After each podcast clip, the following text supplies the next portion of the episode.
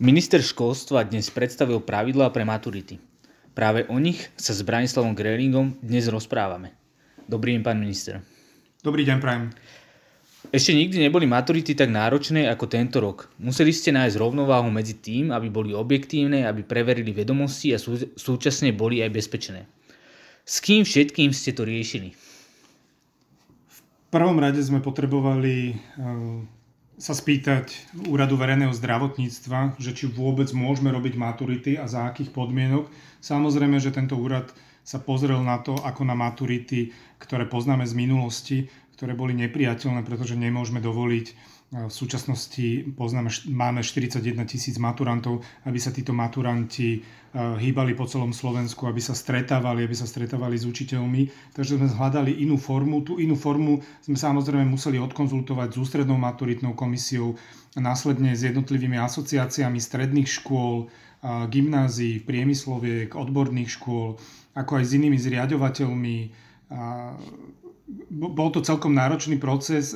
Tie úkony, ktoré sme chceli urobiť, sme potrebovali mať poženané legislatívne, čo nebolo možné, preto sme veľmi rýchlo museli pripraviť aj legislatívnu úpravu, ktorá nám dovolí urobiť maturitu inou formou.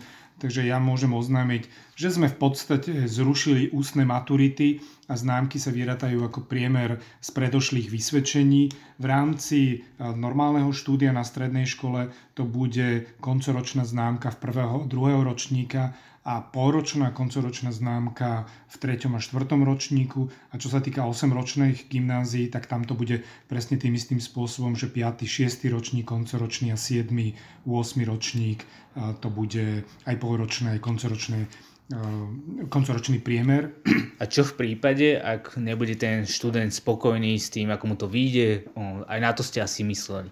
Určite sme mysleli na to, že sú niektorí študenti, ktorí už aj písali, že chcú maturovať, pretože idú napríklad na medicínu a tam sa posudzujú naozaj aj tieto výsledky a možno úplne pochybili a teraz to nejako za tie mesiace eh, dotiahli a potrebujú lepšiu známku, ako je dvojka napríklad, ktorá im vychádza.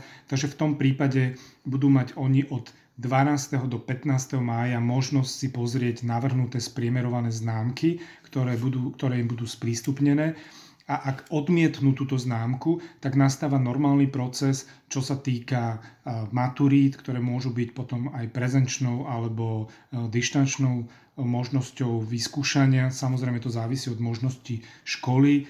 Ak to bude prezenčne, tak pôjdeme podľa pokynov Úradu verejného zdravotníctva. My však odhadujeme, že sa rozprávame niekde okolo 2000 študentov na 700 školách v priebehu troch týždňov, takže si myslím, že tých pár študentov, ktorí sa stretnú, samozrejme za veľmi prísnych e, podmienok, ktoré už stanovil hlavný hygienik, určite zvládneme tak, aby bola zabezpečená bezpečnosť nás všetkých. A myslíte si, že to zvládnu aj samotné školy? Alebo sa bojíte, že možno z ich strany budú nejaké obavy o to? Bude to náročné pre všetkých, tak ako pre nás, tak aj pre zriadovateľov, určite aj pre školy ako také, alebo pre uh, aj žiakov hoci si myslím, že žiaci, teda študenti sa asi teraz najviac tešia, alebo si povedia, že fú, už to mám za sebou, ale určite ich čakajú ešte nejaké príjmace pohovory, alebo ten vstup do života, ktorý teraz nebude veľmi jednoduchý. My si to uvedomujeme, ale tá situácia je tak náročná, že prvé, na čo sme pozerali, bolo zdravie a bezpečnosť nás všetkých, tak ja verím, e, že spoločne to všetci zvládneme.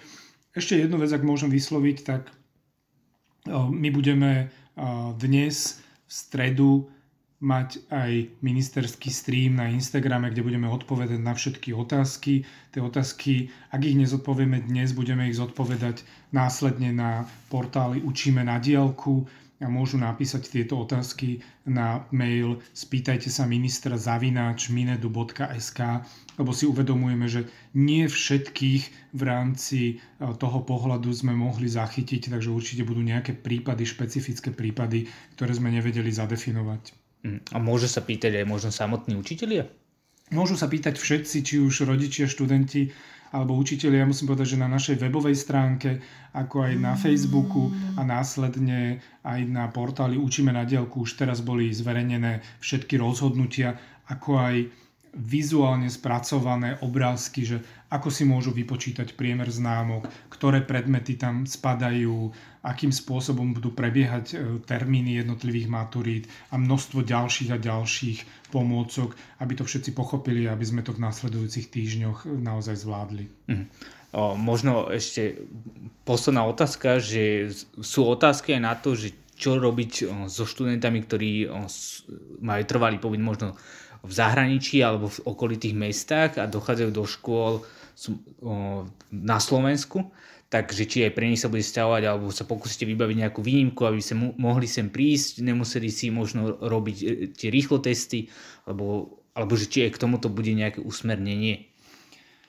E, diskutujeme o tom už od minulého týždňa, lebo si uvedomujeme, že máme množstvo študentov, a to nie sú len maturanti, ale to sú aj študenti na bakalárky a štátnicové skúšky, ktoré musí, ktorí musia vycestovať do zahraničia, napríklad do Viedne alebo do Brna, do okolitých krajín. Takže my sme kontaktovali už aj veľvyslancov, aj ministrov týchto krajín, aby sme sa nejakým spôsobom dohodli, ako budú naši študenti uskutočňovať tieto skúšky. Samozrejme, že keď tam vycestujú a naspäť sa vrátia, tak spadnú do 14-dennej 14 povinnej karantény, dokonca v našich zariadeniach čo by sme asi personálne ani nezvládli, tak verím, že budúci týždeň spoločne s pánom hlavným hygienikom, s pánom Mikasom nájdeme nejaké riešenie preto, aby mohli urobiť tieto skúšky a aby sme to, čo hovorím, stále chránili bezpečnosť a zdravie nás všetkých. Zdá sa, že teda niektorí maturanti už zmaturovali, tak povediac, tak možno čo by ste im odkázali alebo aké, akú radu by ste im dali do života?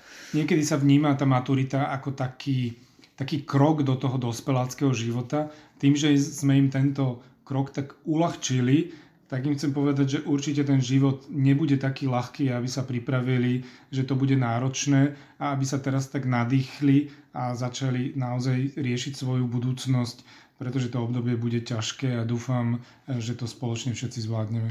A my veľmi pekne ďakujeme pánovi ministrovi Branislavovi Grelingovi Pekný deň vám želáme aj hlavne študentom, veľa síl. Ďakujem veľmi pekne, príjemný deň prajem.